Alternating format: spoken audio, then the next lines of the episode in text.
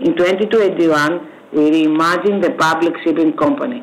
Today, NMM is one of the leading U.S. publicly listed shipping companies with an asset base diversified across 16 vessel types in three segments, servicing more than 10 end markets.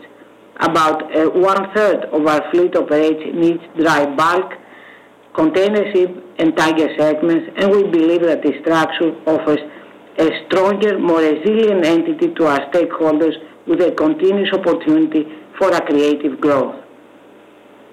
As previously announced, this quarter we agreed to acquire four Aframaxes LR2 tankers on the back of charter commitments from an investment-grade counterparty.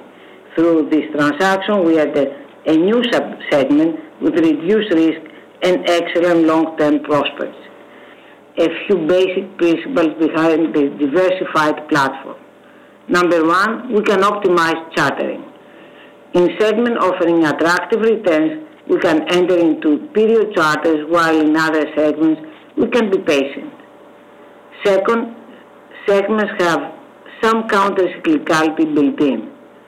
This creates the opportunity of redeploying the strong cash flow earned from performing segments into assets purchases in underperforming segments, where we believe attractive acquisition opportunities exist.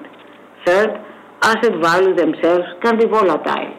Leverage rates remain low only if asset values cooperate.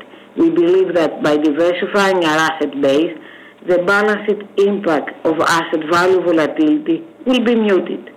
Consequently, our balance sheet strength will be partially based on this diversity.